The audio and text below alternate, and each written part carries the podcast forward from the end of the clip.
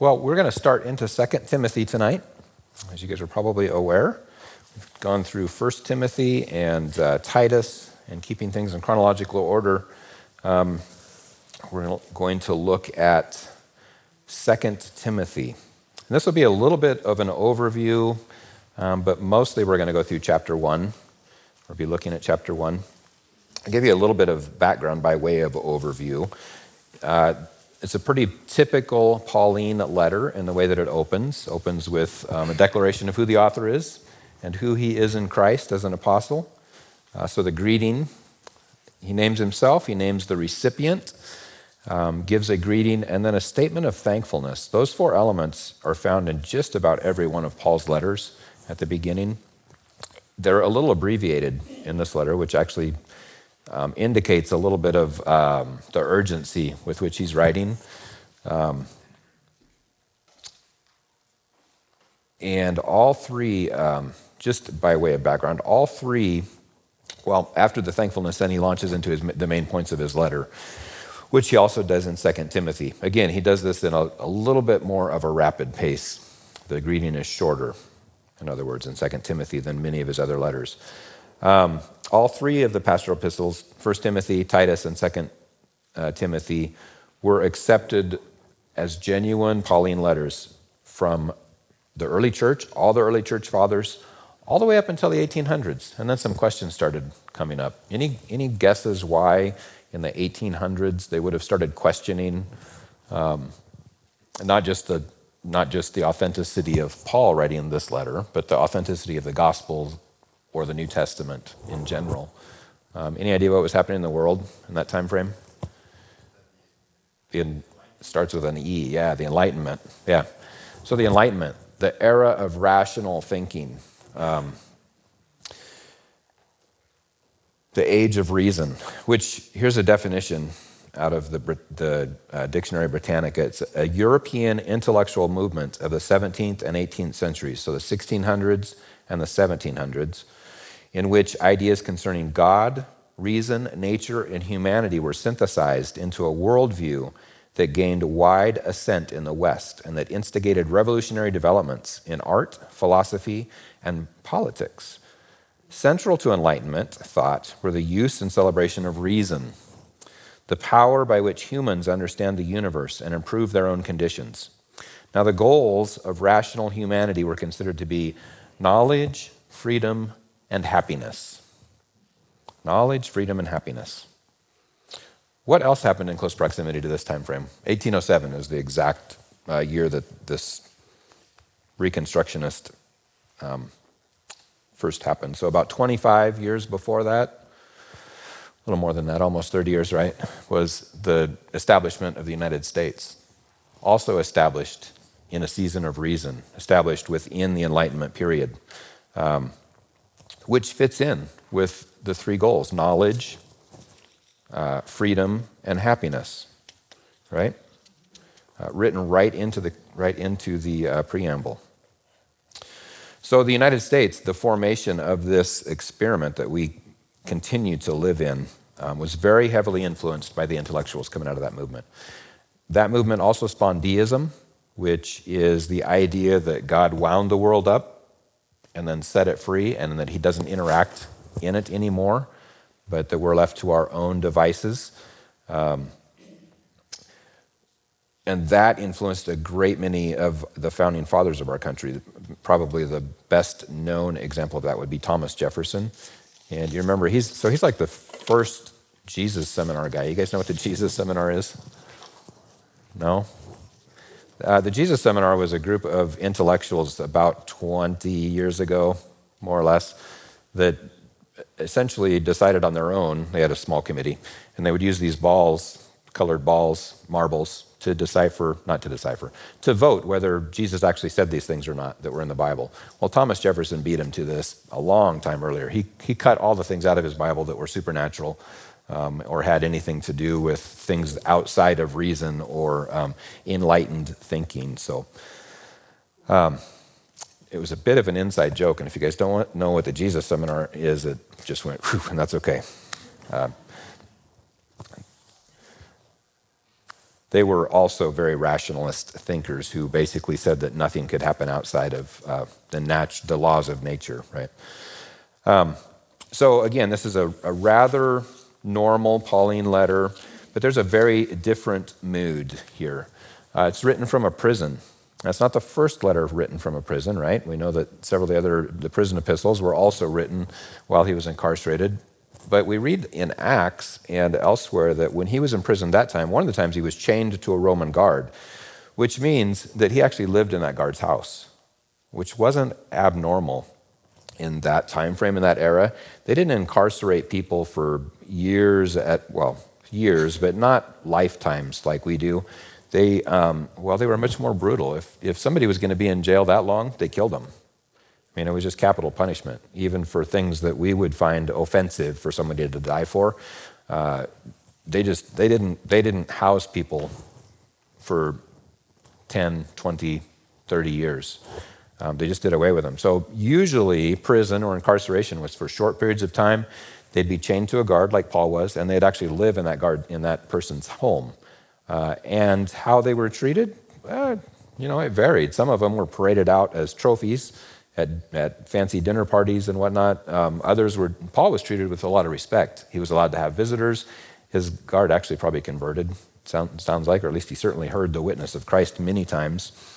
Um, and then there was another time when he basically was under house arrest. You know, they didn't have an ankle bracelet on him, but he was, he was under house arrest. He was told just to, presumably, told to stay in his own home um, and, and had boundaries. Like maybe he couldn't leave the city perimeter or something, who knows. But uh, so had it pretty easy the first two times that he was under arrest.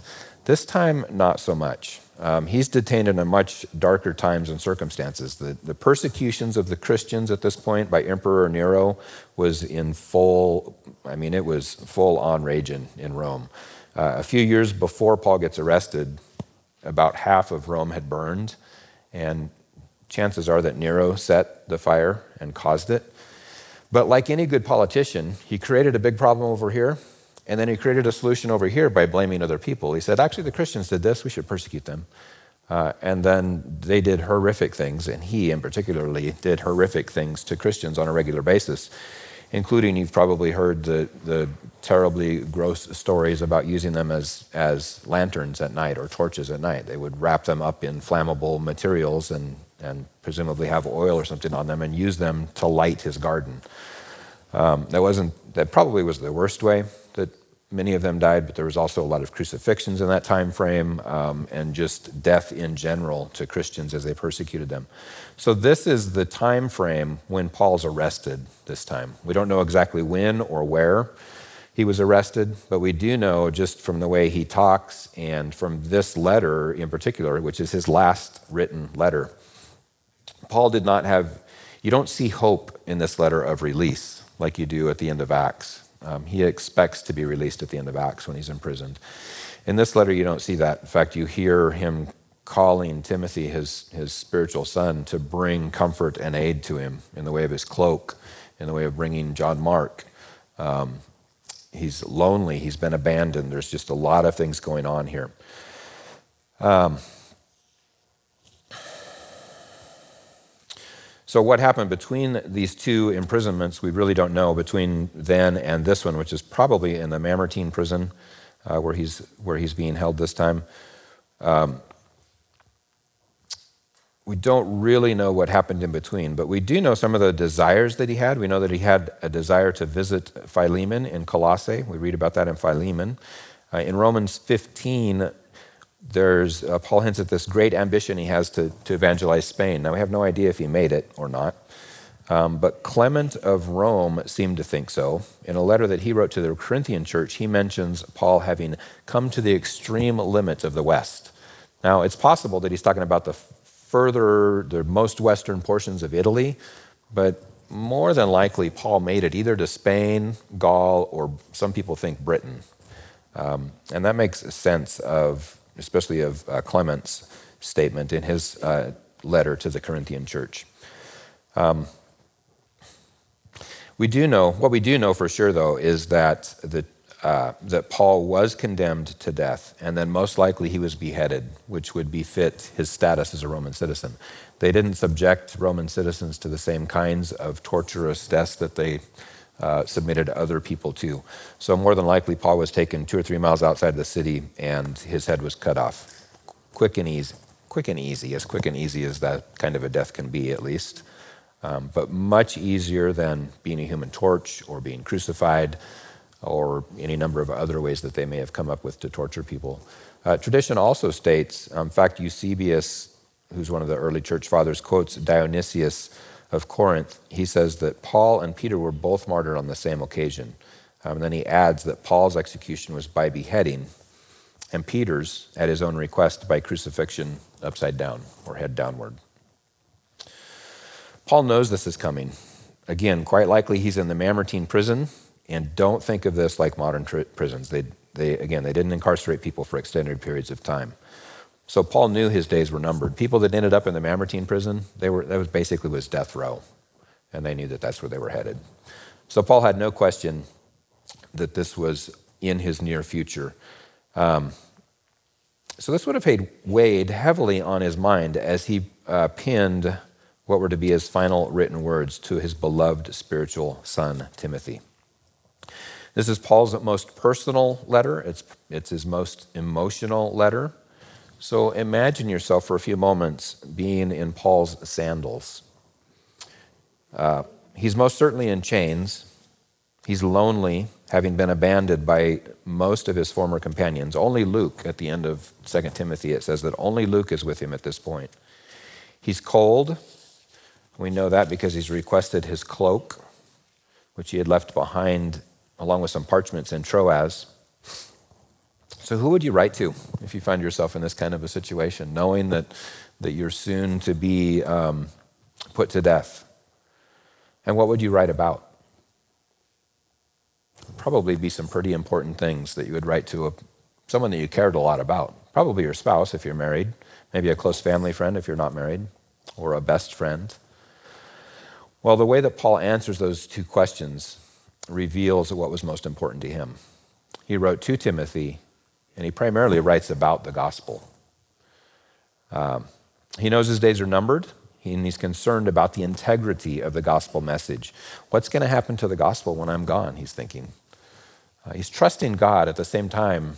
There's got to be this angst within him, um, perhaps even feeling like a failure. It's like Paul has been incarcerated. Most of the people in Asia you read about, in fact, we'll read about a couple of them tonight, uh, many have turned away. There's only a few that are still following the faith. So he wants to make sure that Timothy is standing firm in the faith, guarding the truth that's been entrusted to him. Um, so he writes to his closest spiritual son and encourages him. In fact, he actually charges him with four, with at least four imperatives. There's actually about 30 some imperatives that happen here, which are commands. An imperative is a command to do something. Uh, but the four that stand out in the, in, in the book of Second Timothy are these. In chapter 1, now if you, if you took Timothy and dropped it, it breaks up nicely into four pieces. And uh, just so happens that it coincides with the four chapters also. Um, but the charge or the imperative in the first chapter is to guard the gospel. And you find this in chapter 1, verse 14. It says, Guard the truth that has been entrusted to you by the Holy Spirit who dwells within us. And in chapter 2, kind of combining uh, verses 3, 8, and 9, take your share of suffering as a good soldier of Jesus Christ, remembering Jesus Christ as preached in my gospel, the gospel for which I am now suffering and wearing fetters like a criminal. Wouldn't that be a great recruiting poster, right? Take your share of suffering. Yeah. Uh, in chapter 3, the charge is to continue in the gospel. And that's found in chapter 3, verses 13 and 14. Evil men and impostors will go on from bad to worse, deceivers and deceived. But as for you, speaking to Timothy, he says, continue in what you have learned and have firmly believed. And then in chapter 4, the charge to proclaim the gospel. I charge you in the presence of God, and this is uh, verses 1 and 2 of chapter 4. I charge you in the presence of God and of Christ Jesus, preach the word. Be urgent in season and out of season. Convince, rebuke, and exhort. Be unfailing in patience and in teaching. Now put yourself in Timothy's sandals. Started to say shoes, but sandals for a moment. You're some 830 miles southeast of Paul's cell in Rome. You're across the Ionian Sea, past Greece, the other side of the Aegean Sea, in a busy port on the west coast of modern day Turkey. You're in your early 40s. Oh, to be young again, many of us are thinking. Um, in your early 40s, most likely. Perhaps preparing a sermon for the still troubled congregation at Ephesus that you're charged with overseeing. Sometime late in the summer of AD 65, you hear a knock on the door.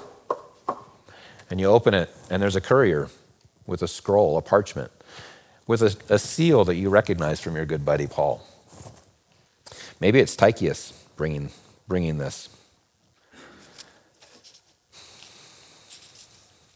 He hands you a scroll uh, with this seal of Paul, your mentor, Paul the Apostle. There had to have been a little bit of a rush of excitement for Timothy as he received this. Surely he had heard of Paul's arrest. The letter must have brought a sense of relief. He's still alive. My friend is still alive. And he's well enough that he can write to me. Or at least he's well enough that he can uh, have Luke transcribe a letter for him. Now, with the same sense of excitement, let's read through that letter together.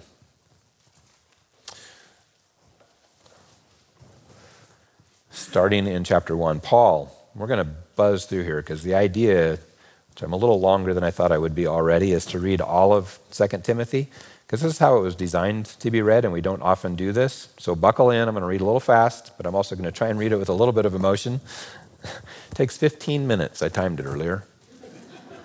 so maybe we can do it less than that. It actually it took it took that Irish lady on my phone 12 and a half, I think. So maybe we should just pull her out. She's got a great voice. Anyway.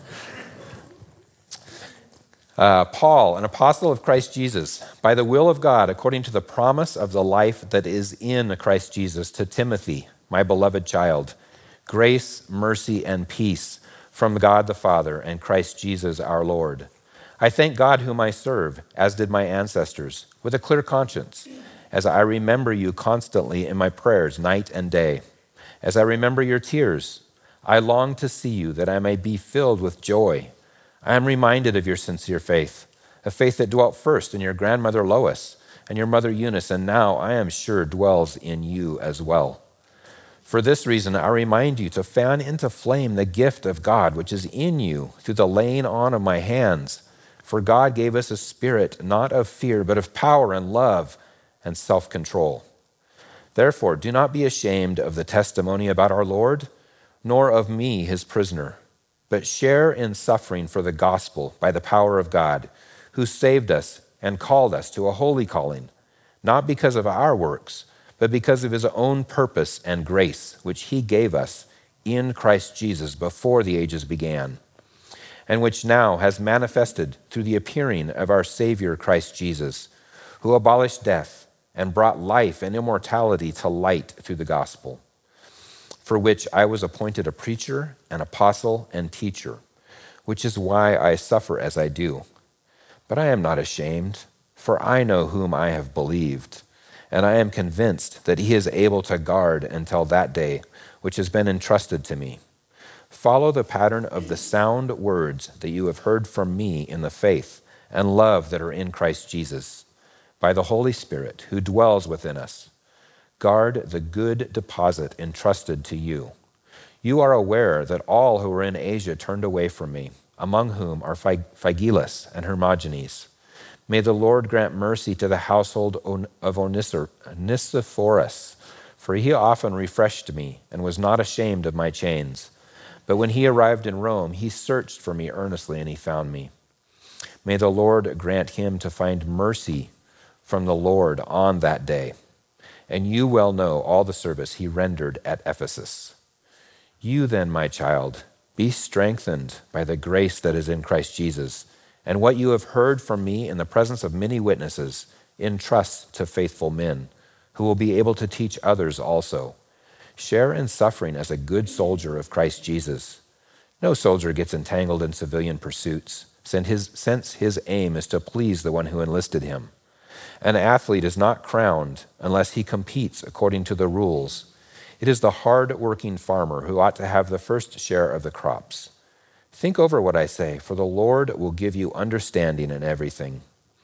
Remember Jesus Christ, risen from the dead, the offspring of David as preached in my gospel, for which I am suffering, bound with chains as a criminal, but the word of God is not bound. Therefore, I endure everything for the sake of the elect, that they also may obtain the salvation that is in Christ Jesus with eternal glory. The saying is trustworthy, for if we have died with him, we also will live with him. If we endure, we will also reign with him. If we deny him, he also will deny us. If we are faithless, he remains faithful, for he cannot deny himself. Remind them of these things and charge them before God, not to quarrel about words, which do, does no good, but only ruins the hearers. Do your best to present yourself to God as one approved, a worker who has no need to be ashamed, rightly handling the word of truth. But avoid irreverent babble, for it will lead people into more and more ungodliness and their talk will spread like gangrene.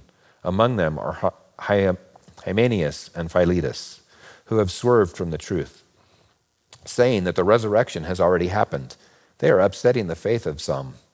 But God's firm foundation stands, bearing this seal The Lord knows those who are his, and let everyone who names the name of the Lord depart from iniquity. Now, in a great house, there are not only vessels of gold and silver, but also of wood and clay some for honorable use, some for dishonorable. Therefore, if anyone cleanses himself from what is honorable, he will be a vessel for honorable use, set apart as holy, useful to the master of the house, ready for every good work. So flee youthful passions and pursue righteousness, faith, love, and peace, along with those who call on the Lord from a pure heart. Have nothing to do with the foolish, ignorant controversies. You know that they breed quarrels. And the Lord's servant must not be quarrelsome, but kind to everyone, able to teach patiently, enduring evil, correcting his opponents with gentleness. God may perhaps grant them repentance, leading to a knowledge of the truth, and they may come to their senses and escape from the snare of the devil after being captured by, by him to do his will. But understand this that in the last days there will come times of difficulty, for people will be lovers of self, lovers of money proud, arrogant, abusive, obedient, disobedient to their parents, ungrateful, unholy, heartless, unappeasable, slanderous, without self control, brutal, not loving good, treacherous, reckless, swollen with conceit, lovers of pleasure rather than lovers of God, having the appearance of godliness but denying its power. Avoid such people, for among them are those who creep into households and capture weak women burdened with sins and led astray by various passions, always learning and never able to arrive at a knowledge of the truth. Just as Jannes and Jambres opposed Moses, so these men also oppose the truth. Men corrupted in mind and disqualified regarding the faith. But they will not get very far, for their folly will be plain to all, as was that of those two men. You, however, have followed my teaching, my conduct, my aim in life, my faith my patience, my love, my steadfastness, my persecutions and sufferings that happened to me at Antioch, at Iconium, and at Lystra, which persecutions I endured, yet from them all, yet from them all the Lord rescued me. Indeed, all who desire to live a godly life in Christ Jesus will be persecuted, while evil people and impostors will go on from bad to worse, deceiving and being deceived. But as for you, Continue in what you have learned and firmly believed, knowing from whom you learned it, and how from childhood you have been acquainted with the sacred writings, which are able to make you wise for salvation through, through faith in Christ Jesus. All scripture is breathed out by God and profitable for teaching, for reproof, for correcting, and for training in righteousness, that the man of God may be complete, equipped for every good work. I charge you in the presence of God and of Christ Jesus, who is to judge the living and the dead, and by his appearing and his kingdom, preach the word. Be ready in season and out of season. reprove, rebuke, and exhort with complete patience and teaching. For the time is coming when people will not endure sound teaching, but having itching ears, they will accumulate for themselves teachers to suit their own passions, and will turn away from listening to the truth and wander off into myths. As for you, always be sober minded. Endure suffering. Do the work of an evangelist. Fulfill your ministry. For I am already being poured out as a drink offering, and the time of my departure has come. I have fought the good fight. I have finished the race. I have kept the faith. Henceforth, there is laid up for me the crown of righteousness, which the Lord, the righteous judge, will award to me on that day, and not only to me, but also to all who have loved his appearing. Do your best to come to me soon. For Demas, in love with this present world, has deserted me and gone to Thessalonica. Crescens has gone to Galatia. Titus to Dalmatia. Luke alone is with me. Get Mark and bring him with you, for he is very useful to me for ministry. Tychicus I have sent to Ephesus. When you come, bring the cloak that I left with Carpus at Troas, also the books, and above all the parchments. Alexander the carp, coppersmith did me great harm. The Lord will repay him according to his deeds. Beware of him yourself, for he strongly opposed our message. At my first defense, no one came to stand by me, but all deserted me. May it not be charged against them. But the Lord stood by me and strengthened me, so that through me the message might be fully proclaimed, and all the Gentiles might hear it. So I was rescued from the lion's mouth. The Lord will rescue me from every evil deed and bring, and bring me safely into his heavenly kingdom. To him be the glory forever and ever. Amen. Greet, greet Prisca and Aquila and the household of Onesiphorus. Erastus remained at Corinth, and I left Trophimus, who was ill at Miletus. Do your best to come before winter. Eubulus sends greetings to you all, as do Pudens and Linus and Claudia and all the brothers. The Lord be with your spirit. Grace be with you.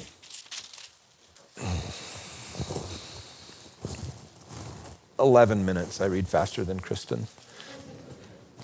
So, for how many of you is that the first time you've gone all the way through Second Timothy in one sitting? Anybody? A few? Good, good. Me too. Um, almost. The first time I've read it all out loud. okay, so let's back up and we'll look at 1 Timothy. Um, not 1 Timothy, chapter 1 of 2 Timothy. We'll work our way through in the time we have remaining um, through just the first chapter, so the first 18 verses. So, Paul, an apostle of Christ Jesus, by the will of God, according to the promise of the life that was in Christ Jesus. Paul often had to defend his apostleship from detractors. Um, he was accused of not being an apostle, of, of claiming this ministry for as his own. Um, but he defends himself even here again and says uh, that it's by the will of God, not by man, not by anything else, but by God's will that he's been called an apostle and called to the Gentiles. Now he's referring to his conversion on the road to Damascus, right? Um, and he says that this was by the will of God. He didn't receive it from the other apostles, although they confirmed, they gave confirmation to who he was, and that it wasn't self proclaimed, as many people that he was running into uh, or others that were teaching false doctrine, they were self proclaimed apostles. We have some self proclaimed apostles in our day and age as well. Um, this actually is an office that doesn't exist anymore. And we know that because one of the qualifications was to have seen the risen Lord. He needed to be an eyewitness to his resurrection. And Paul, uh, he says, as one untimely born, but that he did actually see the resurrected Christ. Uh, met him on the road to Emmaus, or on the road to Damascus. Um, and then, presumably, also when he spent a couple of years uh, back home to uh, Tarsus, uh, learning, learning from who? Well, learning from the Lord, apparently. Um, and then when he came back to Jerusalem, the apostles confirmed that he was, he was bringing the same gospel that they had received directly from the Lord. Uh, so again, apostleship, not something, not an office that still exists. Now there are still sent people. We actually call them missionaries oftentimes, or evangelists. There are still sent ones, ones that are sent, but they're not. They don't go with the power of apostleship. Um, so if you have questions about that, happy to talk to you afterwards. But uh, it's actually not very controversial in circles that any of you run in, probably. Um, so he's defending his apostleship here. And um, there's also the certain irony knowing that Paul is facing death, and then he's speaking of Christ, the one who uh, promises life, even though Paul knows that he's facing certain death here. So you can tell that his trust was directly rooted in Christ. And he's talking about um, that promise of life in Christ Jesus, the one who's defeated death, who's rendered death uh, ineffective made it inconsequential. Um, we still see death on a regular basis, so it kind of make, there's this dilemma. What does he What does he mean? What is, you know the promise of life? Well, it's because until the second coming, we'll continue to see death in our world, right? Uh, but it holds no power over those who have, who are trusting in Christ. Jesus nullified its power, rendered it meaningless. Uh, verse 2 To Timothy, my beloved child, grace, mercy, and peace from God the Father and Christ Jesus our Lord. Now, Timothy must have heard Paul teaching the first, during the first missionary trip, his first journey uh, in Lystra. Because when, when, Paul, when Paul comes back on his second journey through Lystra, that's when he runs into Timothy, meets him, and Timothy joins him on his travels. And they traveled together for uh, some 20 years together, facing hardships, uh, trials of various kinds, so they knew each other very well, very intimate friendship. Um, a mentoring going on here. Timothy continued to learn from Paul during all of those trips, saw the heartaches that he faced, probably faced no small amount of them himself. Um, so, a close uh, relationship. And Paul uses this is his normal greeting is grace and peace, oftentimes. He adds a third element here in greeting, uh, both in 1 Timothy and in 2 Timothy. He adds the word mercy. Grace is the unmerited favor of God. It's receiving favor from God that's, that's un, unmerited, not earned in any way. Uh, and mercy is actually, mercy is this idea of not receiving that which we do, do deserve not receiving judgment, but actually receiving God's mercy. And then peace is reconciliation, peace and reconciliation, the, restor- the restoration of harmony to lives that are spoiled by discord.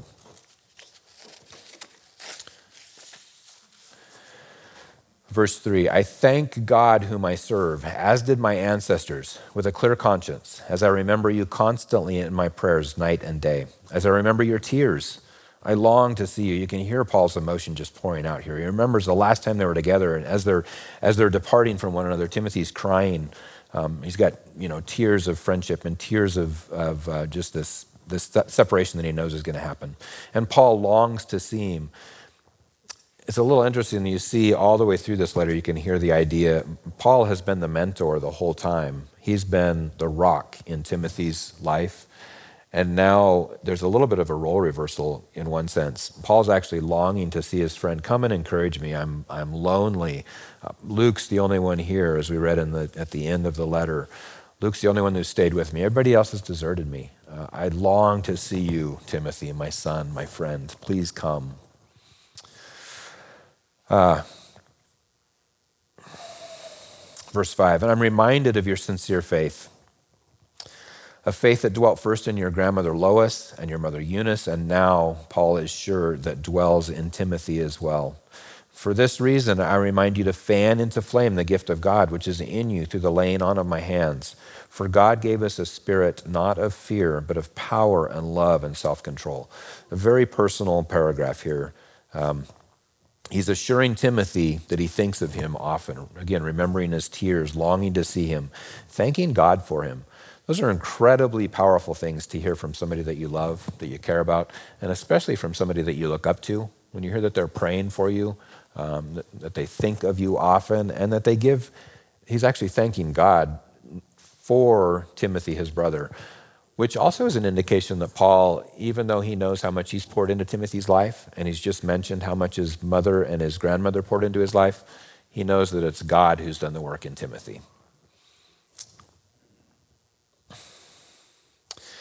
Um, the parts where Paul talks about serving God as well as his, like his ancestors did, and having a clear conscience, don't get the idea here that Paul's claiming to have, um, have that he's making any kind of a claim that he's served God perfectly.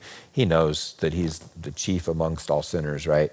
Um, he knows that he committed uh, murders, essentially, of innocent people. He was there when Stephen was being stoned for proclaiming the gospel. So he knows that he's guilty of egregious crime, um, but only that he kept a clear conscience and repented quickly. Think about the, his conversion on Damascus. I mean, here's a, a man who's angry and headed to, to imprison other Christians, and he's changed in an instant. And as soon as he hears the truth and he knows clearly that, no, this is actually the same God that I've been trying to serve all of my life, this actually is him, and this is a continuation of that. Uh, Paul then is wholeheartedly committed to the gospel and to, the, to um, Christ as his Lord.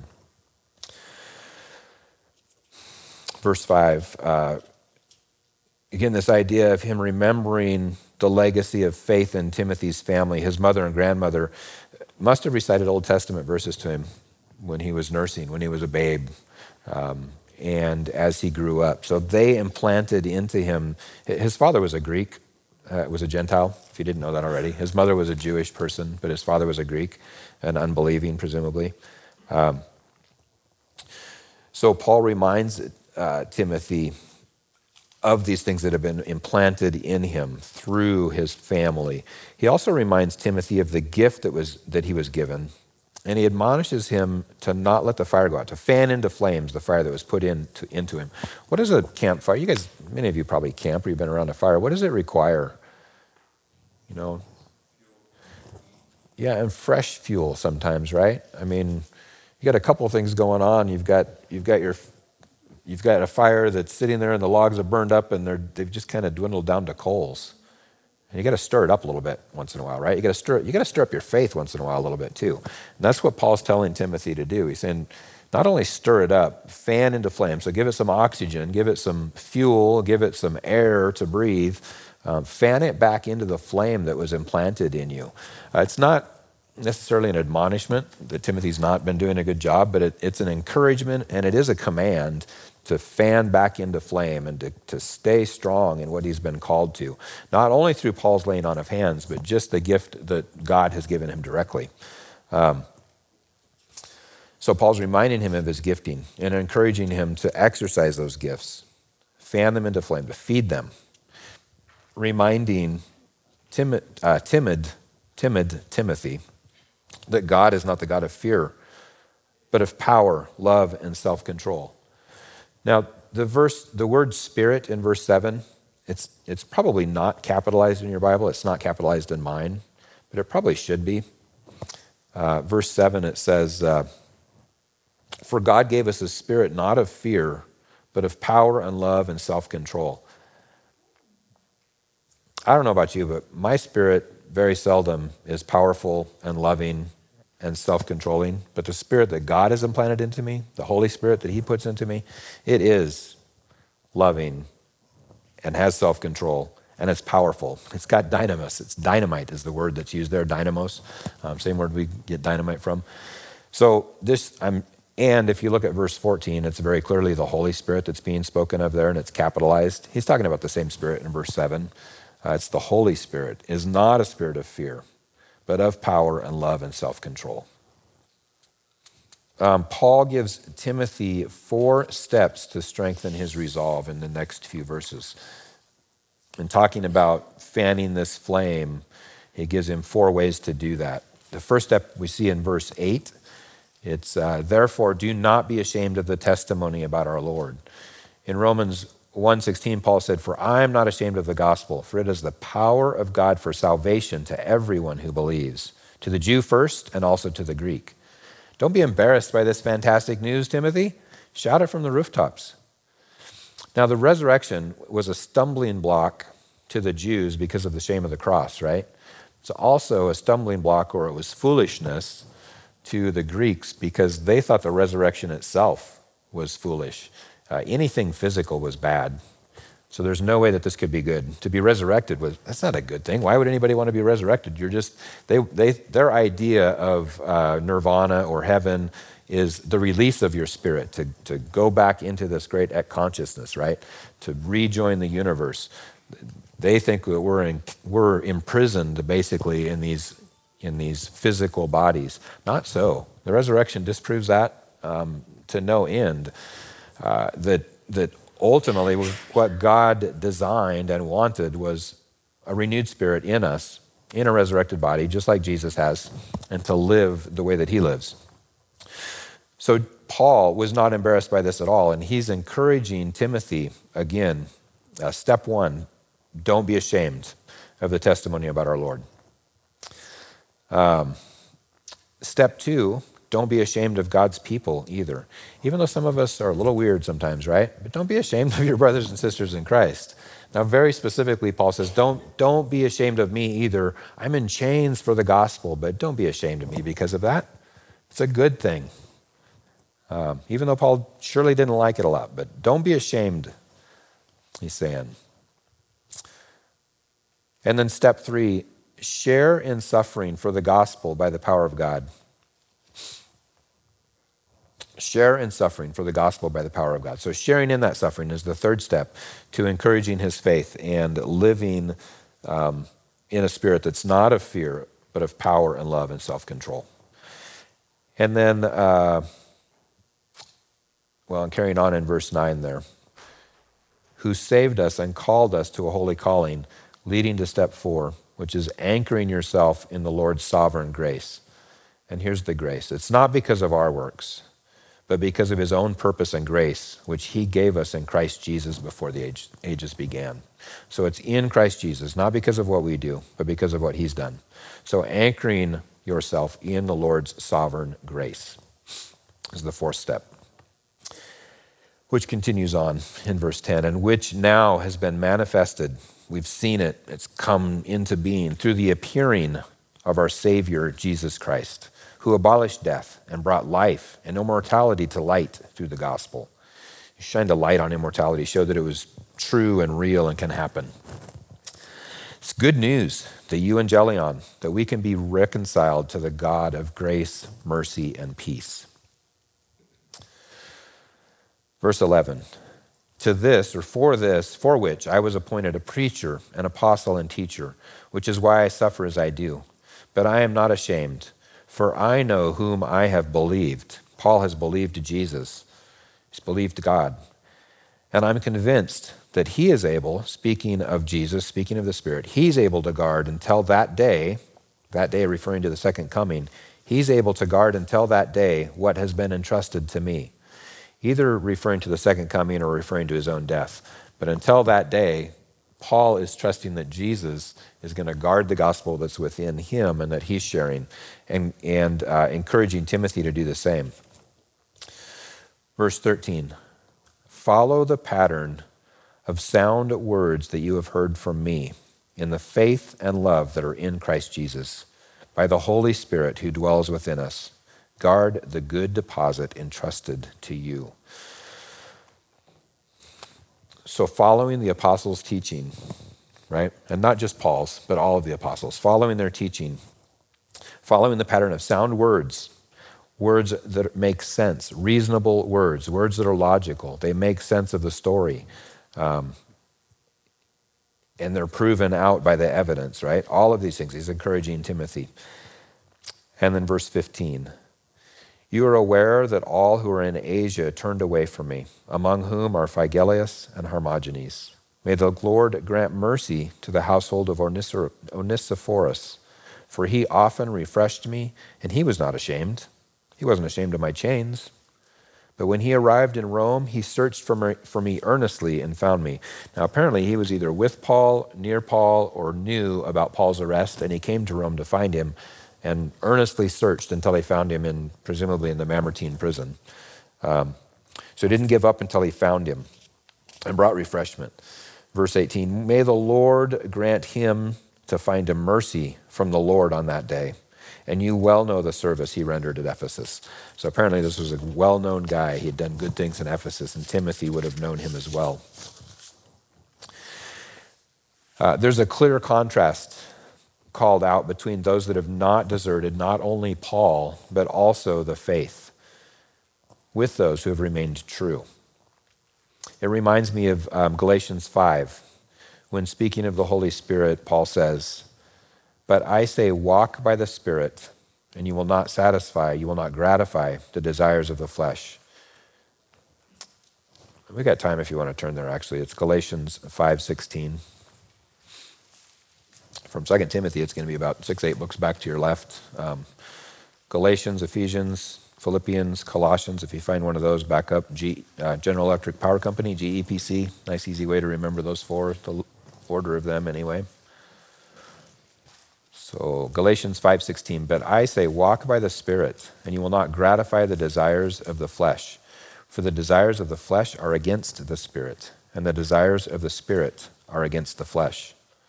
For these are opposed to each other, to keep you from doing things you want to do. But if you are led by the Spirit, you're not under the law. Now, the works of the flesh are evident sexual immorality, impurity, sensuality, idolatry, sorcery, enmity, strife, jealousy, fits of anger, rivalries, dissensions, divisions, envy, drunkenness, orgies, and things like these Pretty long list to not be exhaustive, but he says there's more. Anything like these other things. I warn you, as I warned you before, that those who do such things will not inherit the kingdom of God. But the fruit of the Spirit, the Spirit who's living within you, if you've believed, you've received. There's no special anointing that needs to happen. If you've put your faith and trust in Jesus Christ, the Spirit of God is living within you. The Holy Spirit is within you.